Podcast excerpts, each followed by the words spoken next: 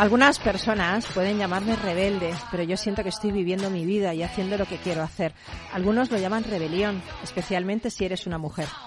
Joan Jett, guitarrista y vocalista de The Runways. Joan, música y a veces actriz, poderosa mujer de la música punk que se abrió paso en la industria musical de los años 70 y 80. En 1980 funda Black Horse eh, Records, luego que 23 discográficas la rechazaran. Así que se convirtió en la primera artista femenina independiente en hacerlo. Toda una inspiración, ya que gracias a su legado tenemos claro que las mujeres también sabemos ser empresarias y rockear. Estás en Rock and Talent.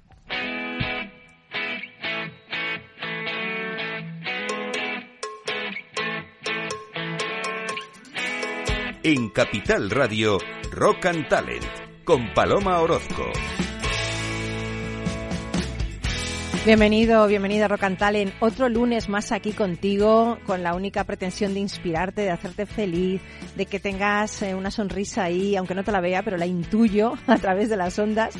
Y hoy hemos empezado con una mujer increíble y vamos a seguir todo el programa poniendo música de mujeres increíbles en nuestro intento de visibilizar el talento femenino en esta semana del día 8 de marzo, ese es el Día de la Mujer. Hay que visibilizar esas mujeres que, que nos hicieron grandes y que hicieron grandes también a los hombres, ¿no?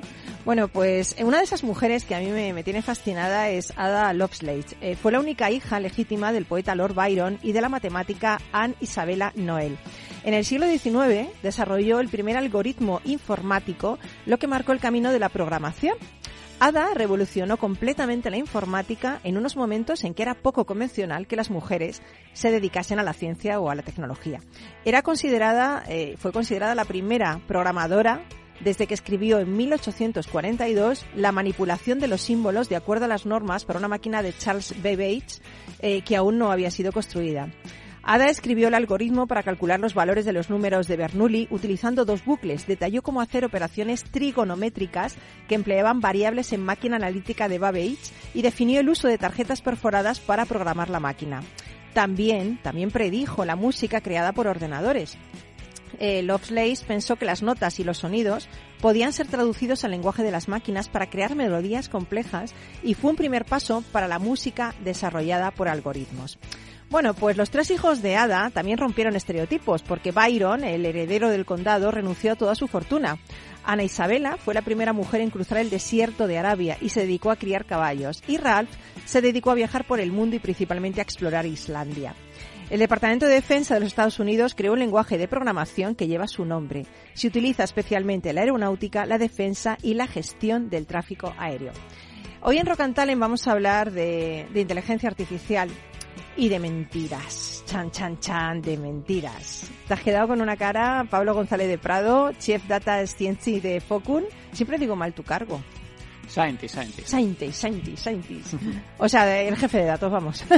básicamente. científico, el jefe científico de datos de Focus. Ya sabéis, esos amigos nuestros que tenemos que nos ayudan siempre a entender esos entresijos de la inteligencia artificial y nos ayudan pues a identificar esas oportunidades de negocio aprovechando ese análisis predictivo, ¿no? De la inteligencia artificial. Eh, Tú conocías a Ada Lovelace, ¿no? Sí, sí, es respetadísima en el campo. ¿Sí? Sí, sí, es súper conocida. Mucha gente no la conoce, ¿eh? Bueno, pero en el mundillo de la informática y demás, yo creo que, que sí. A ver, se conoce como figura histórica y todo esto, ¿no? Porque es muy antigua, pero es vamos, de las poquitas referencias que conozco yo, ella es una. No digo mujeres, ¿eh? digo en general. Hay, hay una mujer que a mí me parece increíble, que no hablaremos hoy de ella, pero es Heidi Lamar, que era una mujer bellísima y inteligentísima. Era Sí, sí. reversible como yo. Oye, no, es una broma. Guapo por dentro, guapo por fuera, ¿no? Yo digo siempre eso. Porque me parece increíble. Heidi Lamar desarrolló también una, una cosa para los submarinos, ¿no? En la guerra. Y creo que tuvo una influencia muy importante en el desarrollo del wifi. Fíjate, fíjate. Sí. Eh, y solo la veían lo bonita que era y lo guapa que era. Pero Sí, porque era también actriz de Hollywood, sí, si no me equivoco. Sí, sí, sí, o sea, imagínate. Bueno, y nos vas a hablar de, de la inteligencia artificial, de algunos procesos, de cómo ha impactado la inteligencia artificial. Y luego lo también hablaremos de, no quiero que me contestes esto ahora, pero ¿el algoritmo puede mentir? ¿Podemos mentir a un algoritmo? ¿Sí? ¿No? Luego lo veremos. Como te he dicho que no hable, mira, Claro, de verdad, de verdad eres, eres absolutamente obediente. Y también lo vamos a hacer con Carlos Pucha Gibela, que se incorporará después, eh, que nos trae un libro increíble, que es increíble, que es Mentir, de Sam Harris, ¿no? Vamos a ver si, si mentir es bueno, si mentir es malo, si hay que mentir. ¿Qué son las mentiras piadosas? Bueno, yo os adelanto, os adelanto ya. Mentiras ninguna. Cero tolerancia con las mentiras. Ni- ni las piadosas. No, no, no, ni las piadosas ni nada, porque luego al final luego te pillan y es peor. Luego al final te pillan y, y luego cómo lo explicas. No, no, las mentiras piadosas es, es que tienes que decir las cosas claras y enfrentarte a las cosas. Yo pienso, ¿eh? No sé tú. Eh, Bueno, tú lo estás pensando. No, es que, es que hay, Madre mía. ahora que eh, ten- tengo una hija pequeña y hay unos temas eh, relacionados con todo esto que generan mucho debate, que no tampoco quiero hablar de ello aquí, precisamente, porque seguro que nos están escuchando un montón de niños pequeñitos y no ya, quiero- vale, pero, pero eso no, ah, pero eso no es una mentira, eso es una Ah. verdad. Eso es una verdad tan Bueno, bonita. depende de lo que estés hablando. Mm, Yo creo que los reyes son importantes, eh, sobre todo en, ¿no? en estas fechas. Hablas de eso, ¿no? En estas fechas de diciembre que ya hemos pasado. eh, ¿Y te refieres a eso? Sí, eso no es sí, una en mentira. Bueno, claro, depende de cómo lo enfoques, ¿no? Hay, hay mucho debate en el, en el mundillo de la crianza y todas estas cosas de cómo se tiene que enfocar y, y demás. Eh, en general... eso es sí. ilusión. Yo lo último que he leído ahí es que te relajes un poco, que tampoco es... Lo hagas como lo hagas, no va a ser algo dramático, no vas a romper a tus niños. Va a ir bien. A ver, yo si te refieres a eso te digo, los Reyes Magos existen, los gnomos existen, Papá Noel existe, Bueno, los todo gnomos, en nuestra casa los gnomos son fundamentales. Todos existen, existen porque porque es así, porque no los veas no significa que no estén. Así que ahí lo dejo, ahí lo dejo. Y me- porque, mira, los gnomos existen, pero si tenemos un duende nosotros. Exactamente. tenemos al duende que nos va a poner una música genial y ya pues nada cuando el duende quiera que se sea- está ahí debajo de su seta eh, de su seta con un montón de música y un montón de aparatos pues cuando quieras duende empezamos eh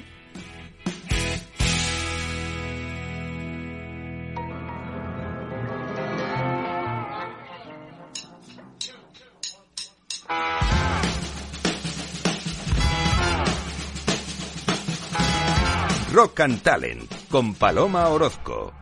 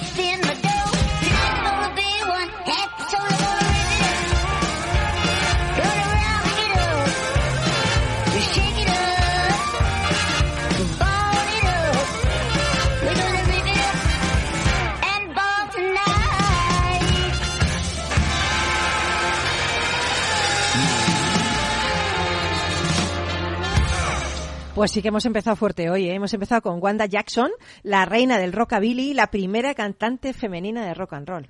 ¿Has visto, Pablo? No, no la conocía, la ¿No verdad. la conocías? Bueno, es que el duende conoce todo, conoce absolutamente todo, todo absolutamente. Bueno, Pablo González de Prado, eh, jefe de datos científicos, qué bonito queda esto, ¿eh? Parece de la, te estoy presentando como la NASA, como si estuvieras en la NASA Prácticamente. mismo, de Focun. Lo que no se mide no se puede mejorar, Eso. vuestro lema. Mm, Anda que no ha habido con ese lema temas aquí, gente que nos escribe increíble. Bueno, me gustaría hablar, empezar a hablar contigo de la inteligencia artificial. Parece que esas películas se quedaron atrás, ¿no? El tema de Matrix, Blade Runner, estas, estos replicantes. Pero ha sido relativamente rápido que la inteligencia artificial ocupe un lugar en nuestras vidas, ¿no? Eh, Háblanos un poco de, de la inteligencia artificial y cómo está impactando el proceso, los, en los procesos que tenemos en el día a día, ¿no? La inteligencia artificial. Eh, la- Madre mía, dices, uff, no sé dónde empezar. Eh, eh, es que claro, la inteligencia artificial desde hace unos años lo está cambiando Todo, todo, ¿no? ¿no? Se está Mm. sobre todo lo que más me interesa en ese sentido es que se, lo está cambiando todo de forma muy discreta. Al final, no es, efectivamente, no es Blade Runner, no es Terminator, pero sí es cómo los algoritmos se están integrando detrás de, de todos los aspectos de, de- de nuestro día a día, ¿no? Y, y es verdad que esto es algo bastante reciente. Yo creo que así aplicaciones más, más contundentes, ¿no? Como un efecto más práctico, es algo de los últimos 10 años aproximadamente, ¿no? He estado estoy investigando un poquillo sobre, sobre la historia de la inteligencia artificial y bueno, por por eh, centrar un poco, no, pero esto es un tema Muy inmenso. Mm. Entonces, eh, he estado pensando un poco sobre una de las eh, técnicas, es un paradigma, Sí. decimos al final, porque es más bien como una forma de pensar en, en- en el entrenamiento de los modelos, que es la transferencia de aprendizaje, ¿no? Y qué Mm. impacto ha tenido... Transfer en- learning, ¿no? Eso es, transfer Mm. learning, eh, a- aprendizaje por transferencia, transferencia de aprendizaje, bueno, se puede llamar de, de distintas formas, ¿no? Y es un paradigma porque al final es esto, es una filosofía sobre cómo entrenar modelos, ¿no? Es un- originalmente es un concepto ya bastante antiguo. He visto que la primera mención me parece es como del, del año 76, ¿no? O sea, Madre mía. Hace muchísimo tiempo. En la cuna estaba yo. yo, yo ni te cuento. Eh, pero que, claro, pues ahí se quedó en un cajón, ¿no? Porque todavía el deep learning y tal todavía le faltaba. O sea, se conocían los fundamentos, pero eh, faltaba que, que de verdad hubiera algunas ideas y también desarrollos en hardware, en lo que son las máquinas, para que pudiera aquello empezar a andar de verdad. Y pues esto donde, donde arrancó primero es en un campo importantísimo, que al final eh, va tirando de muchas otras aplicaciones, que es en todo el procesamiento de imagen.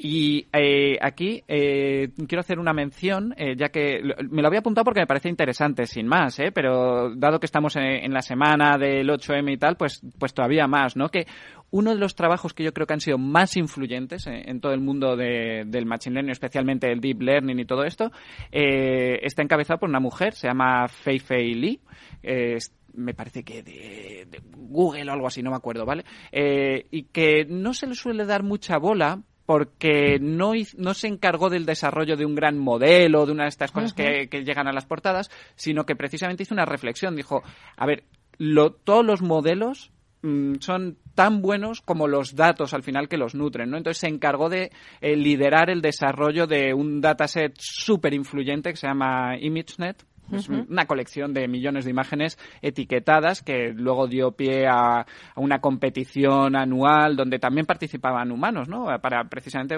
comparar humanos, algoritmos y, y demás, ¿no? Y eso ha sido, bueno, eh, fundamental. Y eso, fíjate, ya estamos hablando de 2012, o sea, Uf, sí. antes de ayer, ¿eh? Antes de ayer. Y, y bueno, para... He dicho que iba a hablar de esto de transferencia de aprendizaje, pues para motivártelo un poco, eh, los algoritmos, los modelos más bien de, de deep learning al principio eran pequeñitos, ¿no? Por limitaciones, pues tanto de hardware como de, como de los datos, de mil historias, ¿no?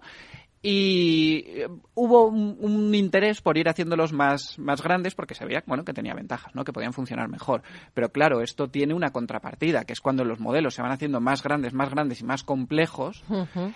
Pues se te va un poquito de las manos eh, el tiempo que Mm. necesitas para entrenarlos, el dinero que implica entrenarlos. el, el impacto ambiental que puede tener simplemente todas las máquinas funcionando para entrenar todo esto y, y es una vía que, que se puede hacer impracticable, por supuesto, para pequeñas empresas, pero también para Google muy rápido, ¿no? Y aquí es donde entra esta filosofía de transferencia de aprendizaje, que es una, es una idea muy curiosa, ¿no? Que básicamente quiere decir, imagínate tú que tienes un problema que es complicado. Sí. Quieres un, un problema de clasificación de imágenes muy complicado. Yo qué sé, estás eh, clasificando, pues ya que vamos a hablar luego de la mentira, ¿no? Unas imágenes falsas frente a otras verdaderas que son muy parecidas. No es un problema complicado que además no tienes muy buenos datos. Entonces, el primer paso en, este, en esta estrategia de transferencia de aprendizaje es olvidarte de este problema y resolver otro que de alguna forma esté relacionado eh, muy Ah, vale. de forma muy abstracta, pero donde tienes muchos mejores datos. Por ejemplo, ImageNet. ImageNet es una colección de, de imágenes eh, categorizadas muy potente que Y- nos pe- permite. Pero sí. luego eso, lo, lo, eh, esa solución que encuentras que eh, no es parecida a esta, pero más o menos puede servir para solucionarlo, lo, lo- las cruzas.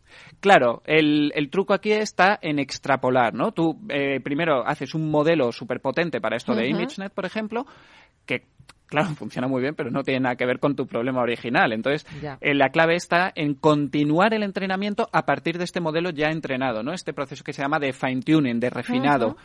Eh, por supuesto, hay algunos detallitos técnicos que tampoco tenemos tiempo para, para explicar, ¿no? Pero, por ejemplo, eh, al final la, cap- la última capita, la última parte de tu modelo es lo que determina para qué tipo de problema va a funcionar. Entonces, pues en este proceso de fine-tuning, pues se, se cambia ese, solo ese trocito del final, ¿no? Conservas toda la mole Sí. previa y la gracia es que eh, esto hay, hay ya una reflexión después que también es interesante desde cómo funcionan estas cosas, conocimiento del cual.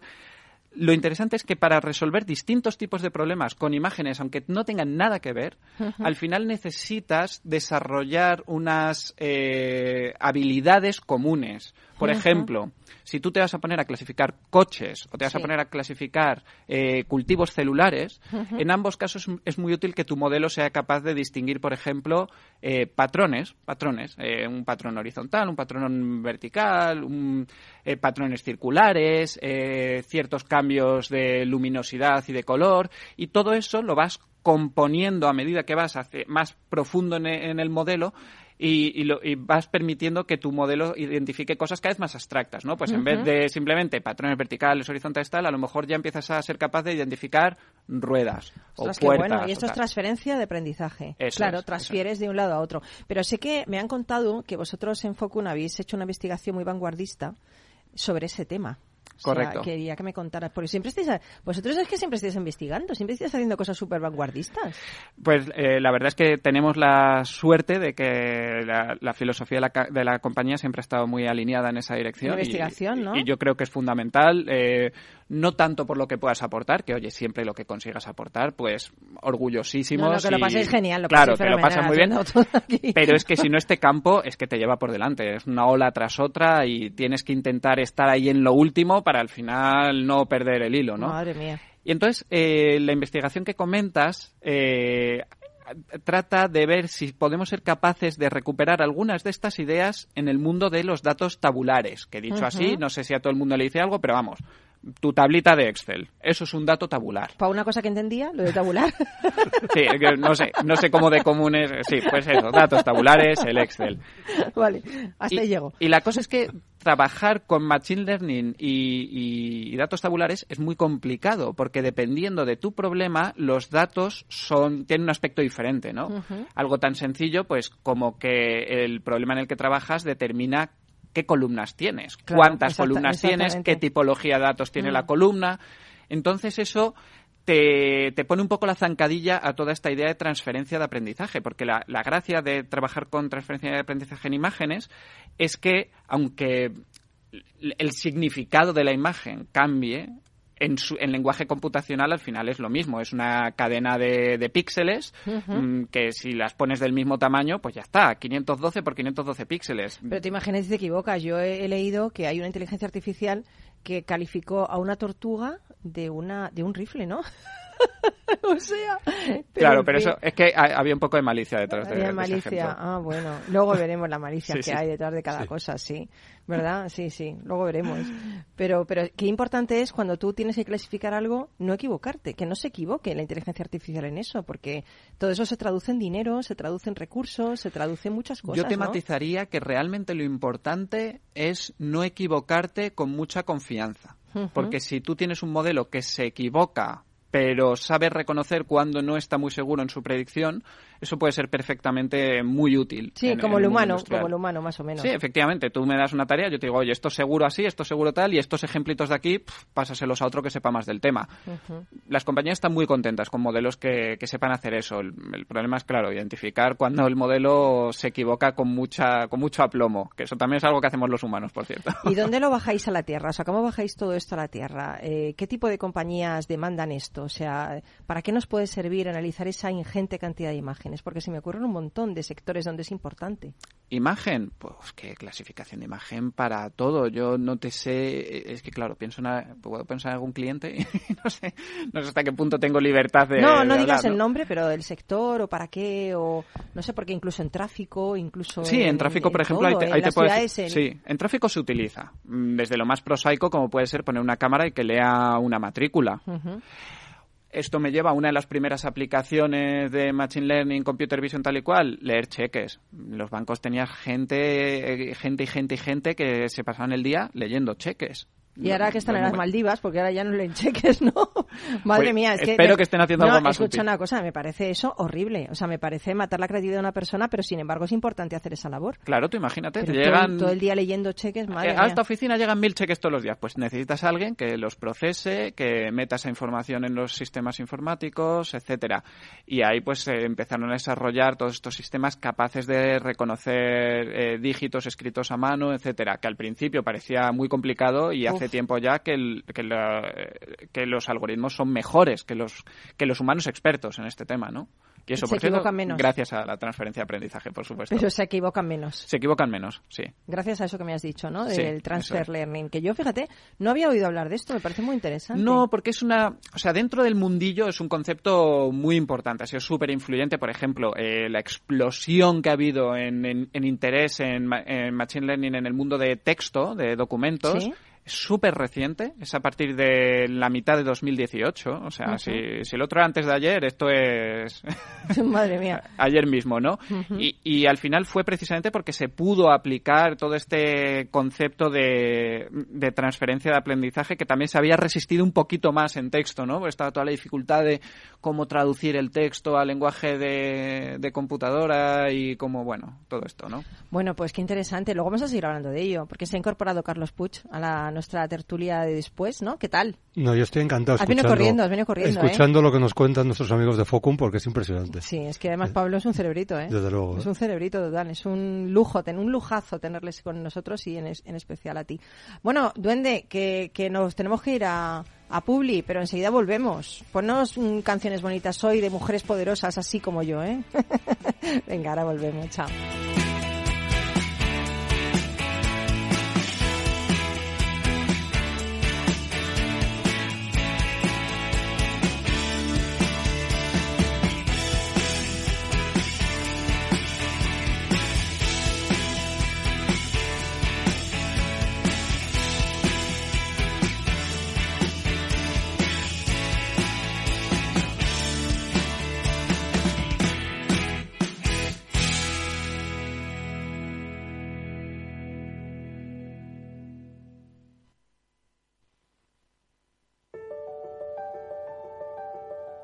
Capital Radio lanza el nuevo formato de Cripto Capital, todos los lunes a las 3 de la tarde con el maestro de trading algorítmico Carlos Puch Sajibela. Lo que nadie te cuenta, escúchalo en Cripto Capital. Capital Radio, Madrid, 103.2.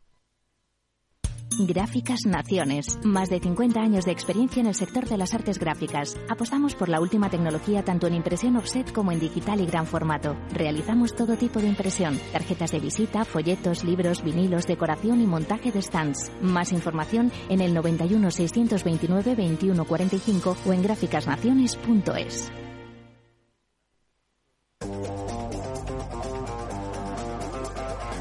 Hoy estás aquí y mañana en cualquier parte. llega a Capital Radio el primer programa sobre el metaverso de la radio. Todos los lunes a las dos y media de la tarde nos desplazamos por las ondas a diferentes universos con Selena Niezbala y el equipo de la Frontera VR. Sintoniza Metaverso en la Frontera y teletranspórtate con nosotros.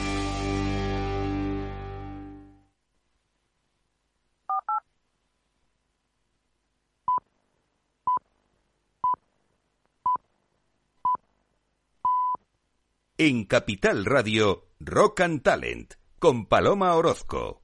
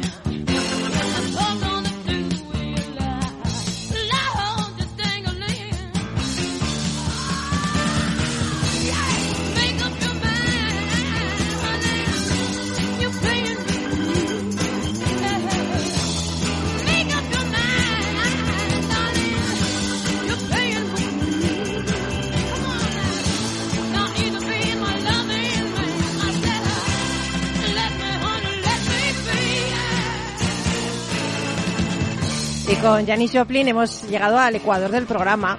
He de decir que tenemos más gente que nos escucha, ¿eh? Pablo, eh, Carlos. Ya no solo son ¿Y quiénes nuestras son? familias, son- no solo son nuestras familias. ¿Quiénes son?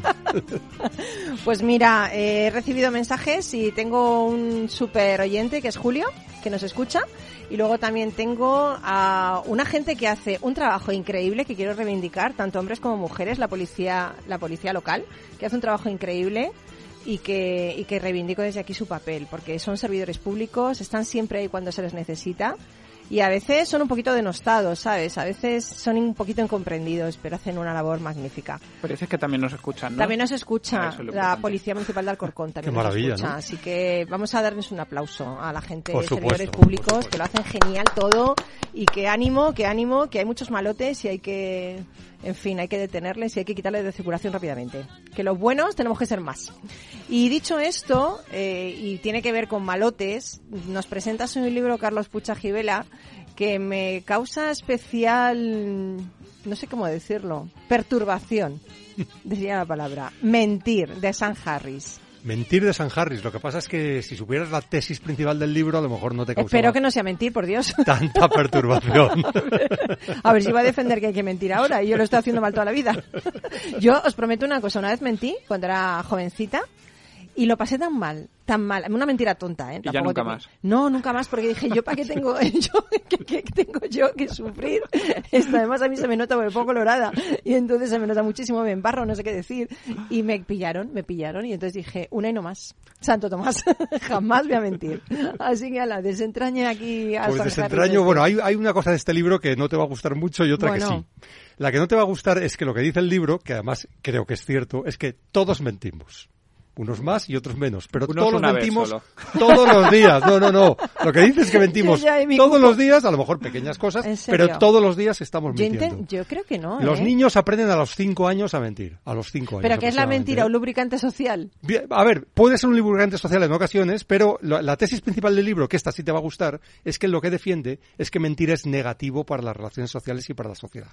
Y cuanto más mentira hay en una sociedad, peor van peor va todo. Pero a ver, digamos, ¿eh? ¿por qué no leéis a los clásicos? Ana Karenina, Madame Bovary, Otelo. La mentira nunca lleva a buen puerto a nadie.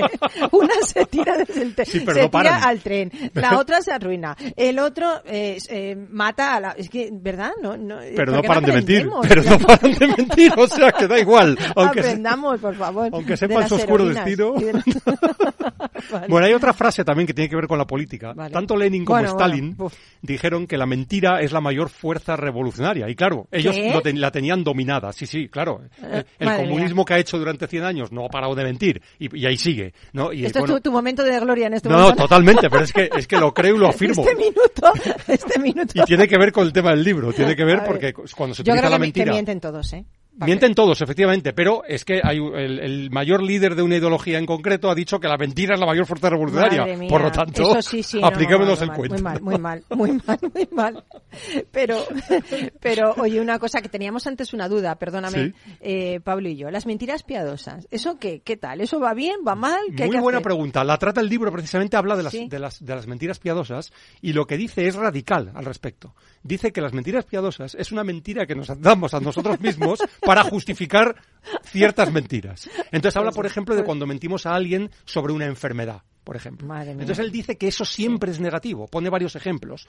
Tú mientes, yo qué sé, imagínate que, que mm, tu padre, Dios no lo quiera, tiene una enfermedad muy grave y no quieres decírselo para no disgustarle, para que sus últimos días no sean tan, no sean preocupados, etcétera. Y realmente estáis impidiendo que haya una eh, pues que se pueda despedir sabiendo lo que está sucediendo y que pueda haber una preparación para lo que va a venir si es que es A irremediable. ver, pero yo, yo pienso que depende de si conoces a la persona, puedes protegerle. O sea, eh, quizá la gente No. que lo hace Pero en este intenta caso, protegerle. eh, somos muy paternalistas con Claro. nuestros mayores, ¿no? O sea, que lo ¿por decidan qué- ellos. Claro, ¿por qué no le ha llegado la información directamente al padre? Ya. Que, bueno, hombre, entiendo que hay algunos casos que la persona puede estar ya muy mal, que a lo mejor necesite, pero... Pero antes hablábamos de las mentiras piadosas a los niños. Correcto. Bien intencionadas. Las mentiras piadosas a Ah, los niños es bien buena, ¿no? intencionadas, lamentables también. O sea, según el libro, de verdad, que es que es, es autoengañarnos Bueno, que- nosotros que mismos. hemos hablado de una mentira. Bueno, no es una ver, ¿cuál mentira. No Eh, podemos, claro, no es podemos que de los decirla. No, Ah, pero. vaya. Ay, hombre. Pero hombre, yo creo que los niños están en el colegio a estas horas. ¿eh? No, no, no. A ver, yo para mí existe todo: los reyes, el Papá Noel y los Todos, gnomos y el duende. eh, Existen también. todos. Yo creo Eh, que ahí la diferencia importante es que, eh, según como lo plantees, no es realmente una mentira, sino es una ilusión, un juego, y los niños caso, mm. creo que son capaces de distinguir cuando la, la intencionalidad de la mentira, ¿no? Bueno, no son los niños, un experimento muy curioso que los eh, unos científicos iban con un zumito para unos monos, ¿no? Y en un caso lo tiraban y en otro caso hacían como que se tropezaban. Y cuando lo tiraban, el mono se cabreaba mm, muchísimo, pues las tiró su zumo. Y cuando se tropezaban, el mono, sin embargo, no se cabreaba porque entendía que había sido un accidente, ¿no? Entonces, O los monos que listos que son. pues los niños también. Los niños son igual de listos y pueden, yo creo, entender cuando la cosa era parte de un juego para ellos o cuando era una mentira. Bueno, pues, pero, pero ¿y San Harris qué dice de eso? Él dice que está totalmente en contra. Dice que las mentiras piadosas lo que hacen es em, empobrecer la confianza que hay entre las personas. Bueno, Porque cuando te das cuenta de que te han hecho una mentira, aunque sea piadosa, aunque sea con las mejores intenciones, te sientes realmente agredido. Te sientes como que no han confiado en ti. Te sientes disminuido. Te sientes que te han tratado con paternalismo o con o decidiendo por ti. A y no eso me- a nadie le gusta. A mí no me habéis mentido cuando decís que os caigo bien, ¿no? Lo mismo. Porque no, No, soporto en una mentira. en Es que este caso no. A mí mentirme, ¿eh? O sea, yo...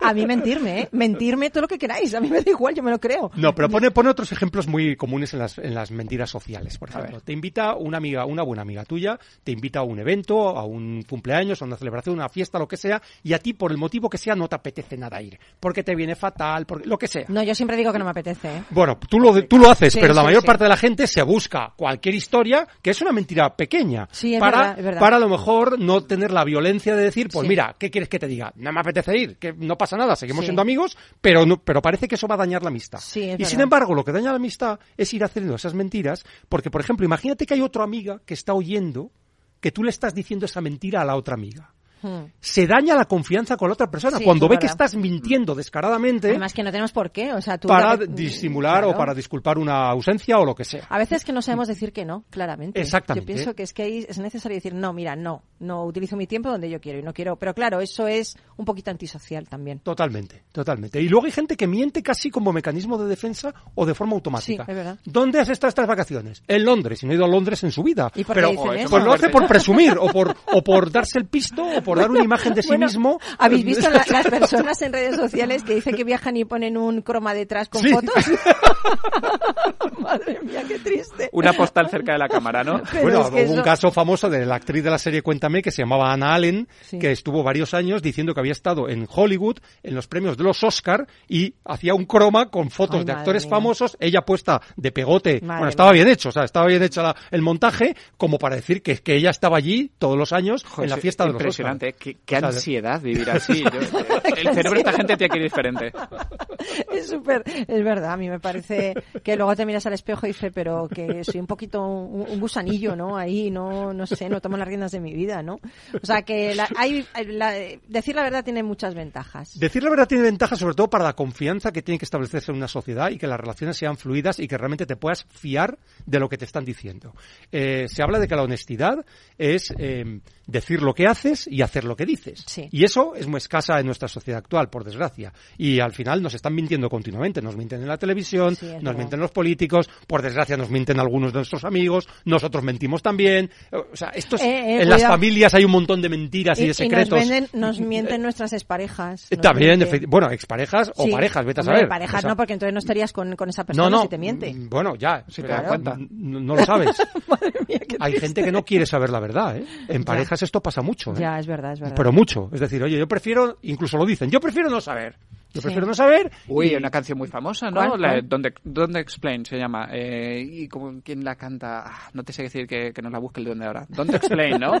que, va, que va de eso, que llega el marido con las marcas de pintalabios y tal, y la mujer le dice que, que, no, que, no, que no se lo explique mejor. Que Bueno, no- hay una canción que Sí, me encanta, eh, Little Lies, las, eh, Ah, sí. de Fleetwood Mac. Me encanta sí, esa sí. canción de pequeñas mentiras, ¿no? Dime pequeñas mentiras, dime pequeñas mentiras. Madre mía, madre mía. Pero. mm, Bueno, pero- ahora que hablamos de la mentira y tenemos a Pablo aquí, yo le quiero preguntar si hay algoritmos que detectan la mentira. Pero será después de esta canción. Perfecto.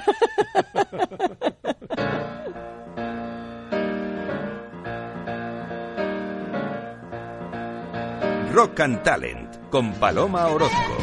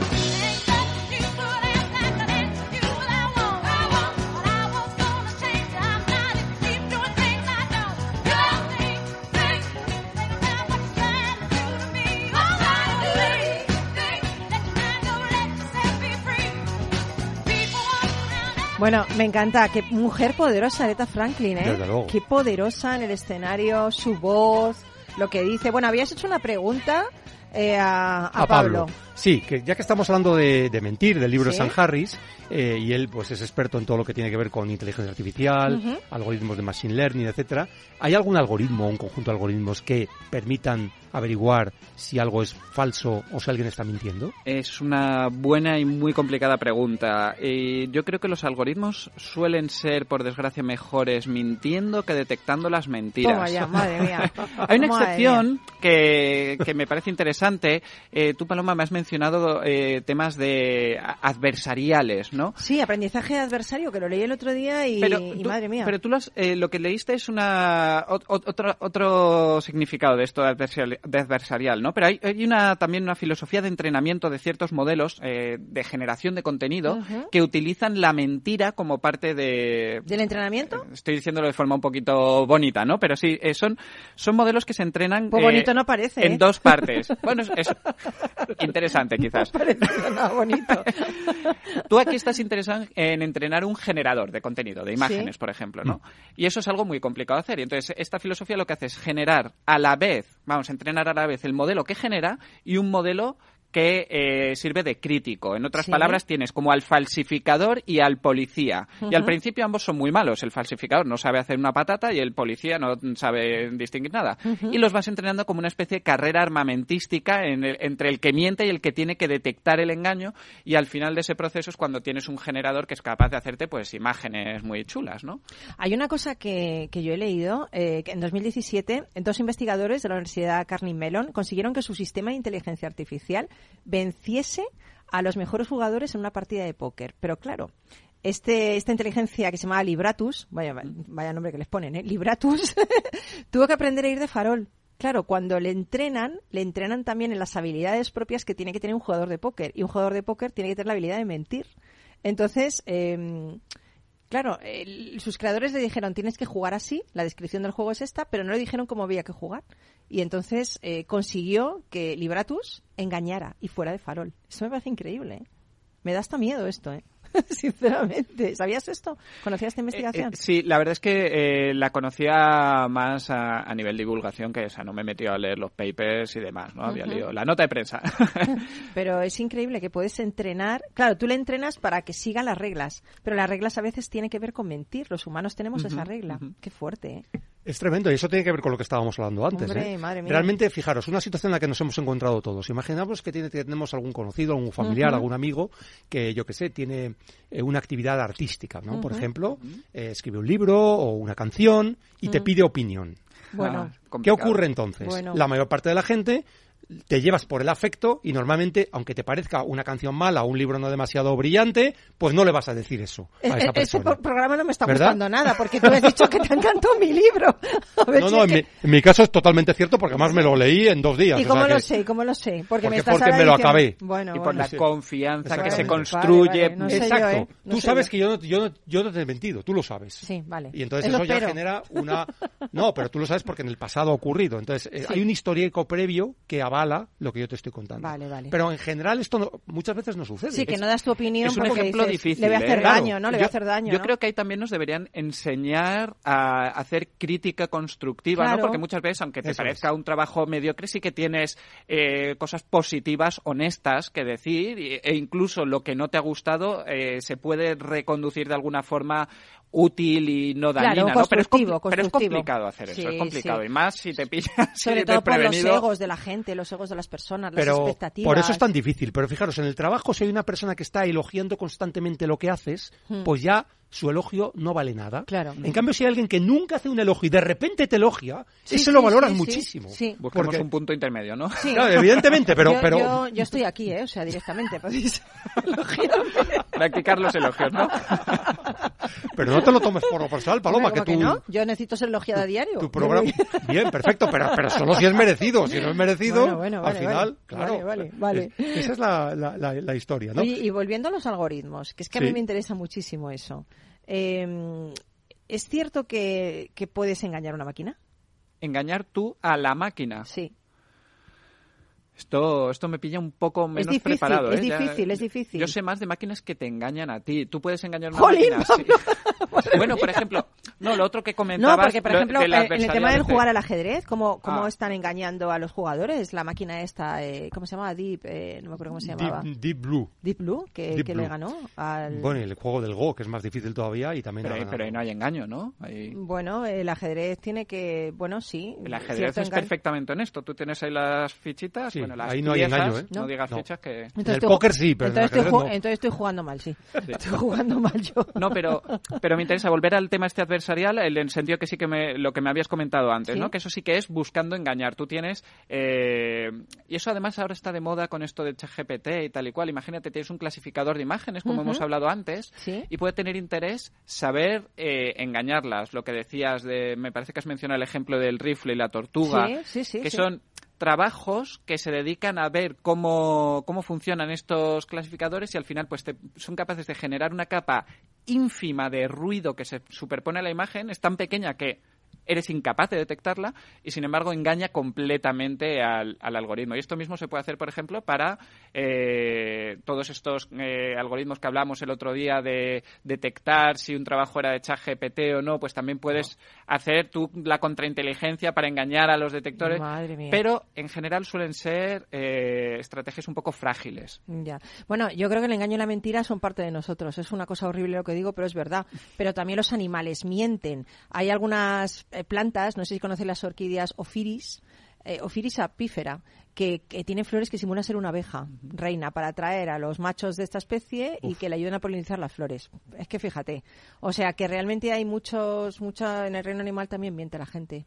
Bueno, la gente, los seres también mienten. Aunque esa podríamos decir también mentira piadosa, ¿no? Porque si la planta le ofrece Bueno. polen y néctar a la abeja... No, si quiere mentiras bien. piadosas parece que estamos de acuerdo, ¿eh? No, Claro, dice pues- este pues, San Harris que no. Según San Harris, no, ¿eh? Lo que Ya, dice es pues que la digo. mentira tiene un coste, tiene un coste grande Sí, y verdad, pone ¿eh? varios ejemplos. Por, cuando, en la- bueno, hace tiempo, a lo mejor ahora todavía sigue existiendo en algunas comunidades, eh, la gente se daba un apretón de manos y eso ya valía.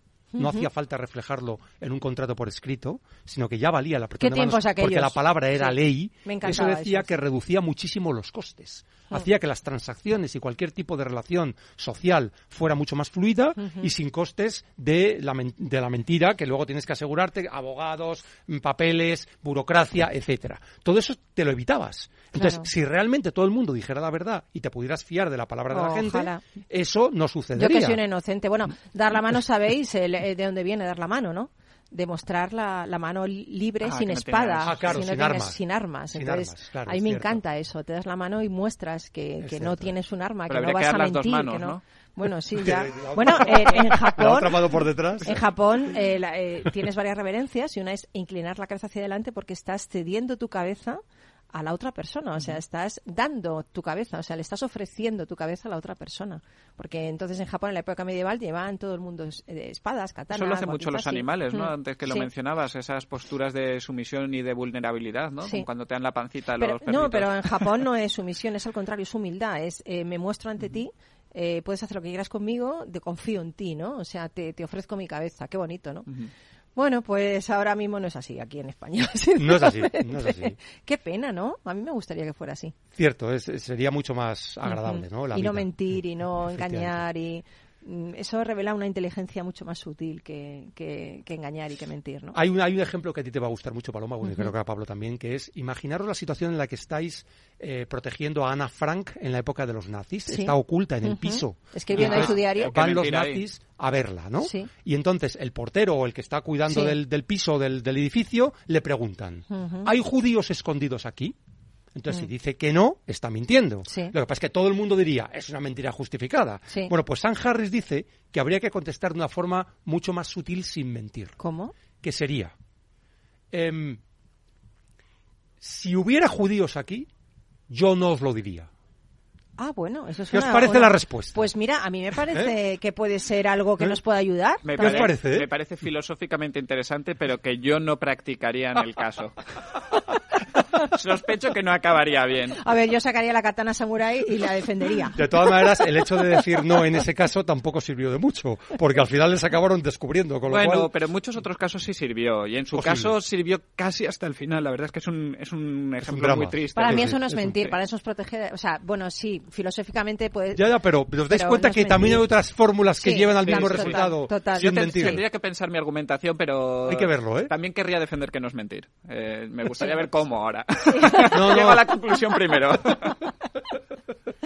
Bueno, pues eh, yo creo que hemos. mm, Bueno, estamos de acuerdo, ¿no? En que mentir no. ¿No? en general no. En general, ¿no? ¿Y tú también? Totalmente, sí. En general, no, En general ¿no? no. Y daña además las relaciones sociales, la confianza en la sociedad. O sea, yo creo que mentir tiene un coste. Tenemos que Yo creo que ser hay que ser coherente con lo que hacemos, con lo que somos, con lo- cómo nos mostramos a la gente y sobre todo tenemos que, que ser buena gente. Entonces yo creo que la buena gente no miente, no necesita mentir, tienen otros recursos, ¿no? Pueden decir la verdad de una forma agradable, constructiva, ayudando, ¿no? Eh, no sé si el duende miente.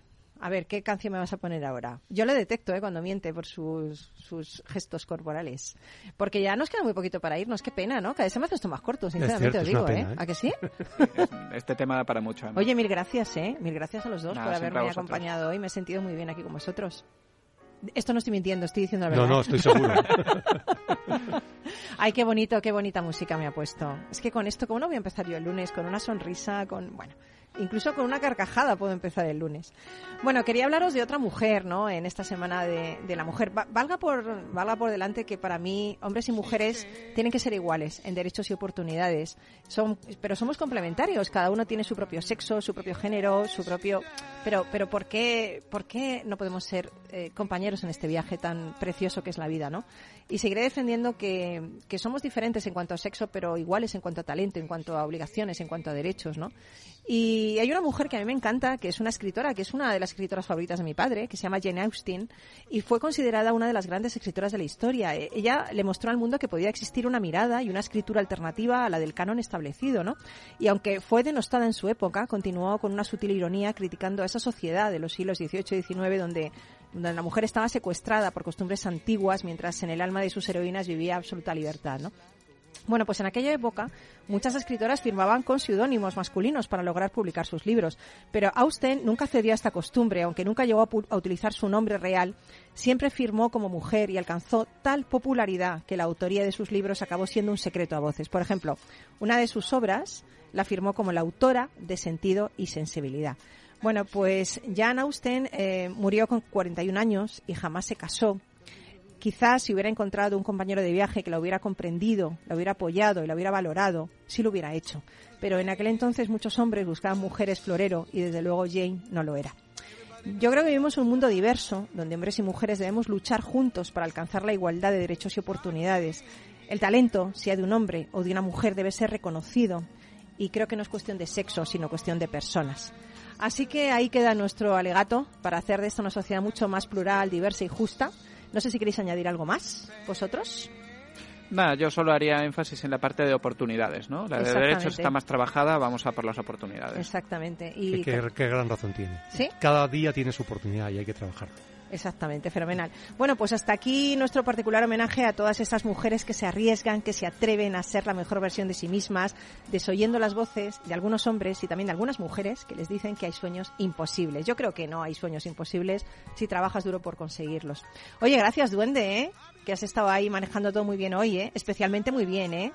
Eh, me encanta todos los discos que tuiteas y todos los discos. No, no, no, te estoy diciendo la verdad. Dice que sí lo estoy mintiendo. Como ha calado este programa. Madre mía. Bueno, gracias a ti por estar ahí. Cada vez somos más los que formamos parte de esta comunidad que hacemos de la alegría y del compromiso y del esfuerzo nuestra bandera para encarar esta semana todos los lunes con, con una, con, pues eso, con una fuerza increíble, ¿no? Que otras personas no tienen, que no nos escuchan. Y mi consejo samurai de hoy, que pensáis que se me había olvidado, ¿eh? Pues no. Todo lo bueno que haces puede regresar a ti. Así que, que, que venga, empieza, empieza a hacer eh, cosas buenas, ¿no? Creéis que es positivo, ¿no? Hay que hacer sí. cosas buenas, ¿no? Todos los días. ¿Tú qué vas a hacer bueno hoy? Yo hoy tengo un programa de radio a continuación de este que creo que es muy bueno porque va a llevar a nuestra audiencia cosas que a lo mejor no saben. ¿Y tú qué ¿Eh? haces de bueno hoy? ¿Qué vas a hacer de bueno hoy? Pues hoy hay un chico nuevo, eh, Daniel, que se, se incorpora en prácticas en nuestra empresa y Ujú. ahora me voy a la oficina a recibirle lo mejor posible. Hmm. Yo aparte de aguantaros a los dos, que ya creo que he hecho mucho, no, es una broma. Yo creo que cada pequeño gesto, como decía Gladiator, tiene su eco la eternidad. Un besito. Chao. A little girl.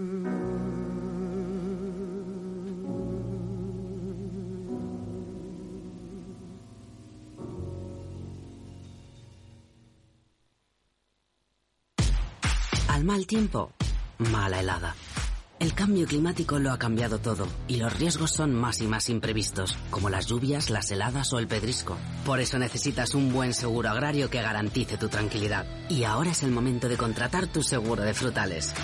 Agroseguro. Trabaja sobre seguro. Capital Radio 103.2.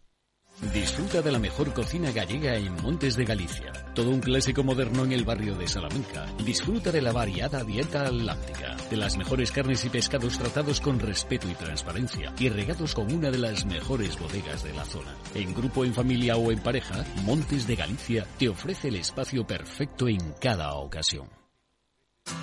Si te gusta el pádel, en Capital Radio tenemos tu espacio. Todos los martes, a partir de las diez y media de la noche, saltamos a la pista para contarte la actualidad del World Padel Tour, los torneos amateur, las novedades de las marcas y toda la actualidad relacionada con el segundo deporte más practicado de España. Esto es Padel, los martes a las diez y media de la noche en Capital Radio.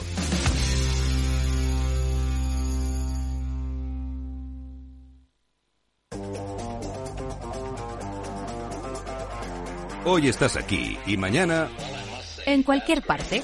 Llega a Capital Radio el primer programa sobre el metaverso de la radio. Todos los lunes a las dos y media de la tarde nos desplazamos por las ondas a diferentes universos con Selena Niezbala y el equipo de la Frontera VR. Sintoniza Metaverso en la Frontera y teletranspórtate con nosotros. Escucha cada jueves, a partir de las 11 de la noche, en Líderes Globales, las entrevistas que Raúl Castro nos trae desde Florida. Personas inspiradoras de habla hispana que han destacado en sus actividades más allá de nuestras fronteras y que nos dejan sus enseñanzas y aprendizajes desde el punto de vista más personal. Líderes Globales, con Raúl Castro, en Capital Radio.